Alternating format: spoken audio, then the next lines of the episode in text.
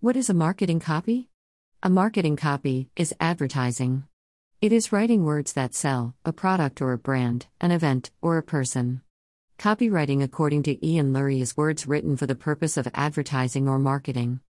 Ian Lurie is an author who published a course on LinkedIn in November 2020 called Learning to Write a Marketing Copy. According to him, before someone starts writing, the audience should be known, the marketer should use persuasion in order to sell. According to Ian Lurie, three characteristics are necessary for a copy to sell. 1. It should deliver a copy when needed. 2. Have a strategy plan. 3. Be able to sell something for that an action to call should be stated. For example, Go buy this, or please fasten your seat, or vote for. Again, let's say I want to sell a course about how to do business online.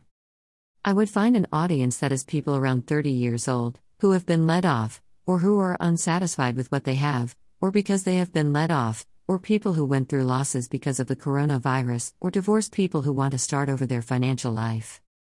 First, I'm going to talk about how the world is affected by the coronavirus story.